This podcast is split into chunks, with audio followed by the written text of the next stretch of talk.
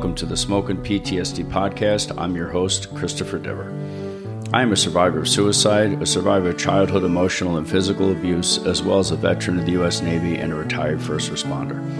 I started this podcast to help me on my journey to wellness by sharing my story, my thoughts, and my experiences in a hope that my story will reach and help others and let them know that it's okay to not be okay.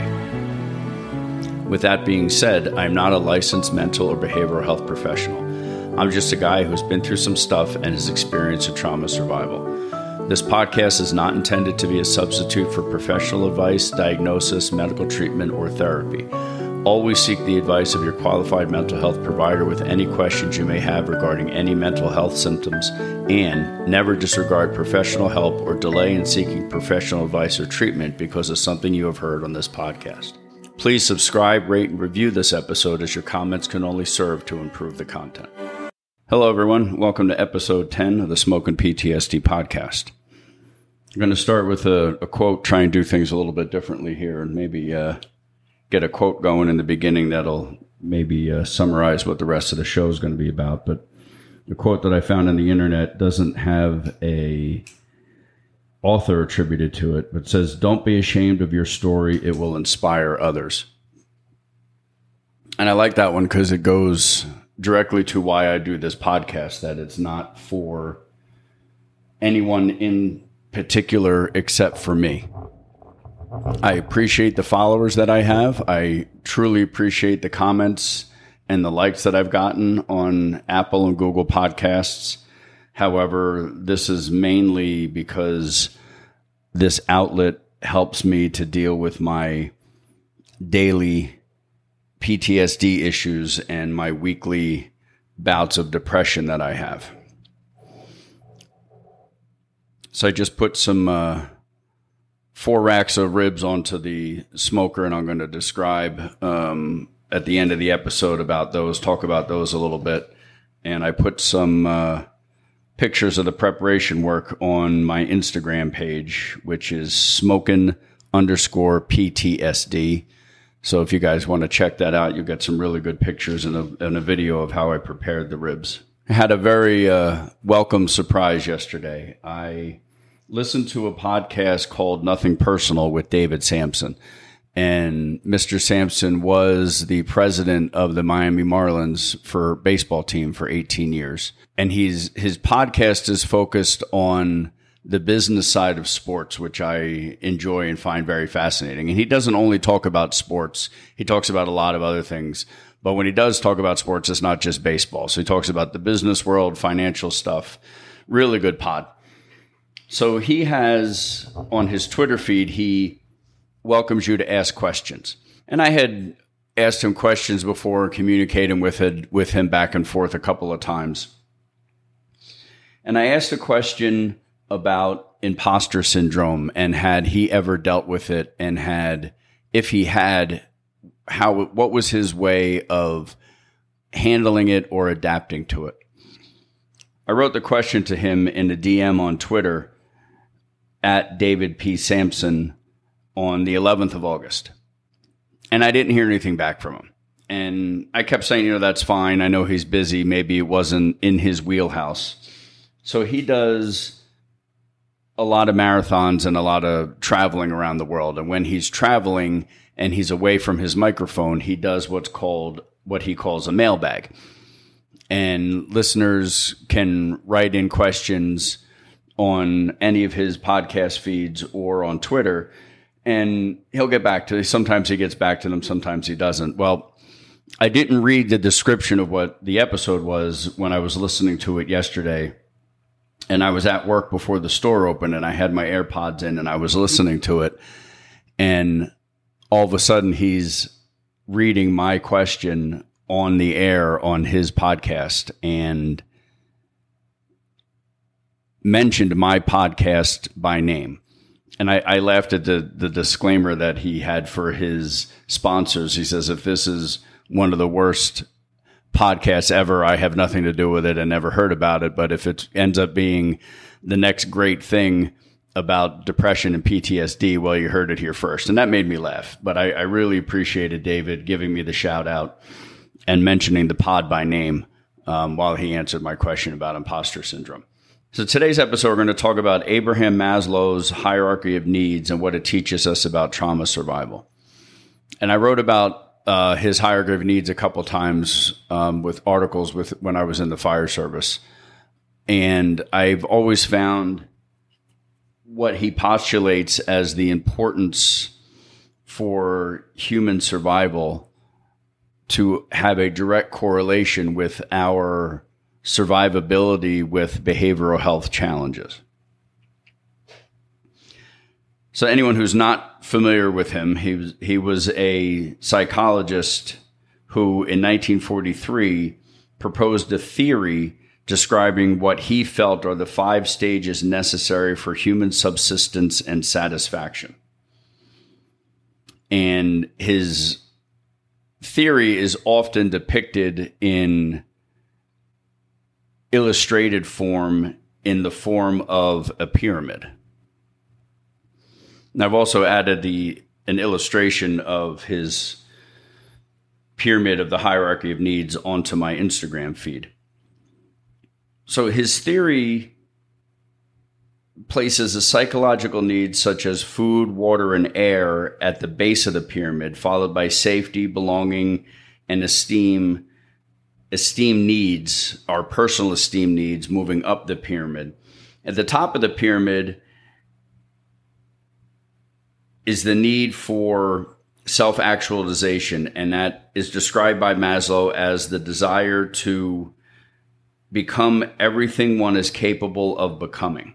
And the mental health recovery paradigm has a very similar overarching goal which is for people to quote strive to reach their full potential unquote obviously there are, are varying ways in which we can strive to reach and to maintain our full potential and his pyramid here helps us to attain that by putting it in the simplest of forms that you need to attain the base of the pyramid food water air at before you can move up to the next section of the pyramid, which is safety.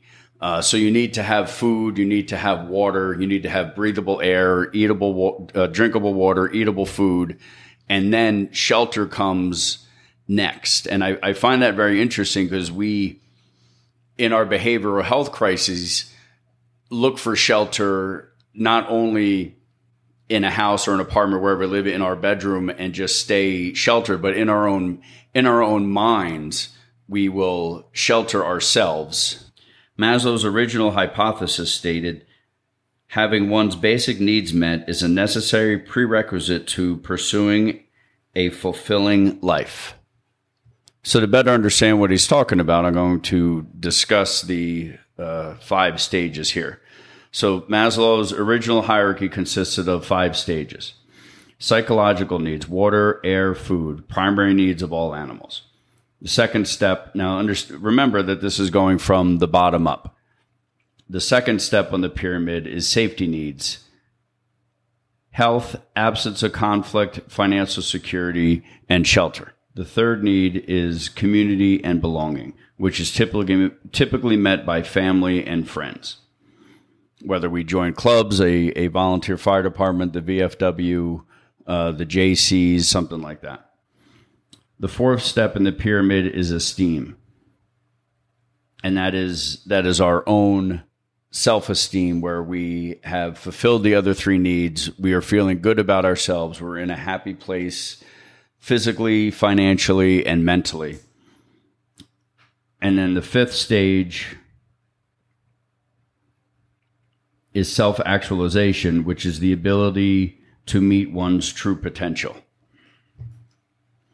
Maslow also stipulated that a failure to have needs met at any stage of the hierarchy could lead to illness, particularly mental health issues. And if you lose one of the stages on the pyramid, you have to go back to the stage that you're now in. So if you lose some of your self esteem uh, for whatever reason, because of behavioral health issues, let's say, you have to go back to stage three into the community and belonging and try and build your esteem up again before you can actually go back up to stage five of self actualization. And as we've discussed before, emotional and psychological trauma is the result of extraordinarily stressful events that shatter your sense of security. And we've discussed before how that the trauma actually affects the brain, but just leaving it as a in a basic parlance here, the, it, it shatters our sense of security. And psychological trauma can leave you struggling with upsetting emotions, memories, and anxiety that won't go away and that's courtesy of helpguide.org. And as I've said after after my father died, um, I had a physically and emotionally abusive stepfather come into my life. Uh, my mother married this guy. Uh, see episode two for that explanation. And rather than my mom protect me from him, she joined in his sadistic appetite rather than protecting her kids. And I don't know why that happened. Uh, I guess a part of that could probably be explained by my mom's own behavioral health issues that were that also arose out of my father's suicide, as she was the one who actually found him, uh, and not being able to properly and correctly process those thoughts and feelings that she had. I'm sure there were thoughts of abandonment by her husband, thoughts of failure on her part to protect her husband, as well as a sudden need to now be the sole breadwinner and protector of her three kids. And I've, as I've said before, that uh, in that test she failed miserably. So without the feeling of safety within our own home as a child, we lose one of the crucial steps in the hierarchy of needs, resulting in central nervous system dominance, which leads to poor grades, which I did have, poor concentration, I did have that Depression, yes. Sleep disturbances, yes. And anxiety, yes. So if our caregiver, caregivers do not respect us, we are likely to experience lower self esteem. And if they don't respect us and abuse us psychologically, emotionally, and physically, we are likely to lose not only our self esteem and respect, but our feelings of love and belonging and our safety and security. So as a kid, I was constantly in the bottom of the pyramid, just trying to survive with the basic necessities of life that I had around me food, water, and air. So, looking at the, the DBT book about how trauma affects our pyramid, it states that trauma survivors, by definition, have experienced unmet needs. And I just gave a couple of examples of what my unmet needs were with my mom and my stepfather. So, what happens to us when our needs are not met? So, if we recall the, the two principles discovered by Maslow, our minds tend to focus on unmet needs more than met needs because we are constantly in that struggle of getting to the next space or if we lost one of our steps along the way of trying to get back to where we once were. And the second principle is when multiple needs are not met, as as they weren't with me, the safety, security, belonging, esteem, the brain tends to focus more on the lower needs, which is what I stated to you. So I was constantly just striving and surviving with my basic needs rather than trying to attain any of the other needs because those those weren't going to get met simply on my own as an, a child and an adolescent between the ages of 5 and 18 or I guess 5 and 13 5 years old when my father passed away and 13 when my mom finally divorced Fred so it states here that in other words when one or more of the first four need levels are not met, that's what our brain focuses on. And that's when we go into survival mode by investing our time and energy into meeting our needs, as opposed to developing our talents, gifts, and interests. So as a kid, I wasn't really able to develop any of that. I was sort of immediately thrown into a role of an adult in my survival mode needs in that I wasn't really able to do things as a kid for fear of constantly being beaten on by my stepfather who as a kid you you'd say well there's he won't hit me if I don't do this or he won't hit me if I don't do that. And you realize that he's not hitting you because you did something right or wrong. He's hitting you because he doesn't know how to process his own bullshit. So that's why he's taking it out on you. I had adopted a reactive needs based orientation for myself as opposed to a proactive strengths based orientation where I was able to rely on other people in my household to help me to accomplish things. I couldn't do that. And I wasn't able to be proactive. I needed to be reactive and react to whatever the situation and the mood was of the adults around me. I was no longer I personally was not focused on reaching my full potential and meeting meeting any goals that I had as a as a child and an adolescent or performing at the top of my game. What I was doing was simply surviving for 7 or 8 years of my life as a kid. So that has certainly affected me as an adult in that I was not very good at meeting needs by myself. I was struggling to move up into the next step of the pyramid. So my brain was wired into not being very good at meeting needs by myself. I was, I had created more problems for myself because I was trying to meet the needs that were ineffective to me and counterproductive and maladaptive. I was focused on just surviving, even as an adult, rather than thriving, because that's what was ingrained in my head. And that's all that I knew was surviving. Whereas when once I became an adult and I was in the Navy, I wasn't even after that, I wasn't able to thrive because I wasn't processing what had happened to me as a kid very well. I wasn't processing the maladaptive treatments that I had received. I wasn't processing what my father's suicide did to me and did for me. And because of that, I was taking up to other impulses that were reactive and self destructive, such as drugs, drinking, binging, and unsafe sex, uh, which I have spoken about before on the pod. And those are ways of me coping and me just surviving in the current level of the pyramid that I find myself. And I was not able to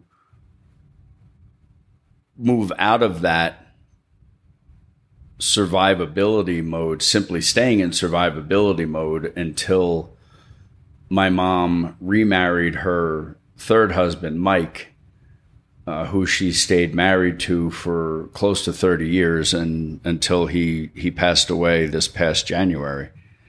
But he was the most forthright paternal figure I ever had in my life. Unfortunately, by the time he came into my life, I was 13. I had already had a numerous already had numerous amounts of trauma in my life and for me, he was just another guy who was going to just do his thing. And it took me a long time to try and relate to him. And he was he was a very good man. He never once laid his hands on me in anger. And he taught me how to fish. First time I ever went out on a boat was with him. First time I ever went fishing was with him. We went hunting together. Uh, he was he was a good man. He really was. So unfortunately, it took me many years, several decades, to realize that my maladaptive tendencies were all related to how I was treated as a child and how my childhood unfolded because of the events of my father dying, because of the man that my mother married the second time. I often think of how different my life would be had my father not died or had she not married Fred. But obviously, those are, uh, you know, the you can wish in one hand and crap in the other. Um, see which one gets you somewhere, right? So if you're you seem to be struggling to get yourself to the next step in the pyramid, maybe we need to take some time and maybe do like a little restart like we sometimes have to do on our computer and talk with your therapist or talk with a, a, close friend or family member or member of the clergy whoever you feel that you can confide in. And maybe that's all that's needed is is just a little bit of a reset in that direction. So as i had discussed with you guys before i've been doing a procedure called tms transcranial magnetic stimulation I've had six sessions. Uh, it's very interesting. I asked Dave and Laura if they would join me as guests on the podcast to explain in further detail exactly what TMS is, why it works, and how. And they have graciously accepted. So we're going to record that episode on Monday. So next week's episode, I will have my first guests, and I'm really looking forward to that. So I know I haven't really included any. Uh, smoking recipes or anything for a while, so I'm going to get back into that. I have four racks of rib on the smoker right now, and I have pictures on the Instagram feed of me prepping them. And one of the important parts of cooking spare ribs is to turn the ribs over, and on the back of the rib, the back side of them, there is a membrane. Um, and that membrane should be removed, which makes the the ribs a little bit more tender uh, and not as chewy. Some people like them chewy, so some people will just score the membrane, like take diagonal, um, make diagonal marks on the membrane with a paring knife. I remove it. I like the uh, I like the ribs to be a little bit more tender, and I think it it e- more easily removes the meat from the bone.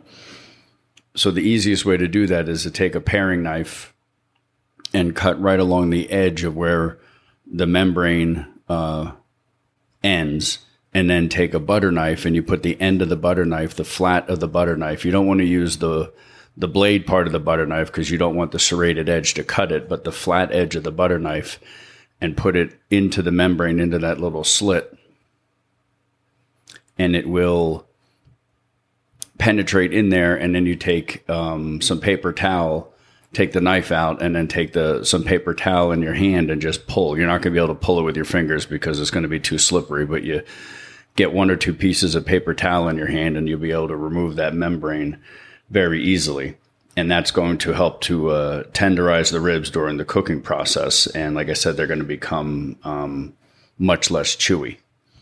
And what I, the rub that I used today was the Pit Boss Pro Series competition rubs sweet rib rub, the ingredients of which are brown sugar, salt, sugar, spices, and garlic, dried garlic. And I've used this rub before. It, it's little uh, granulated pellets, and it's it's really really good. Uh, so that's how I did. So check out the uh, the pictures on Instagram at smoking underscore PTSD, and I'll put some of the uh, pictures of the ribs when they're finally done and look forward to talking to you next week. Thank you for spending a few minutes with me today. Please rate, subscribe, and review as your comments can only serve to improve this podcast.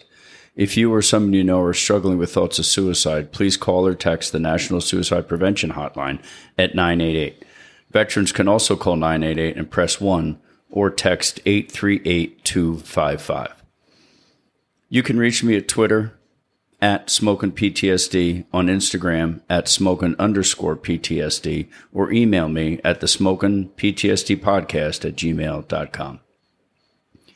And please remember, everyone you meet is struggling with something you know nothing about. So please, let's be kind to one another.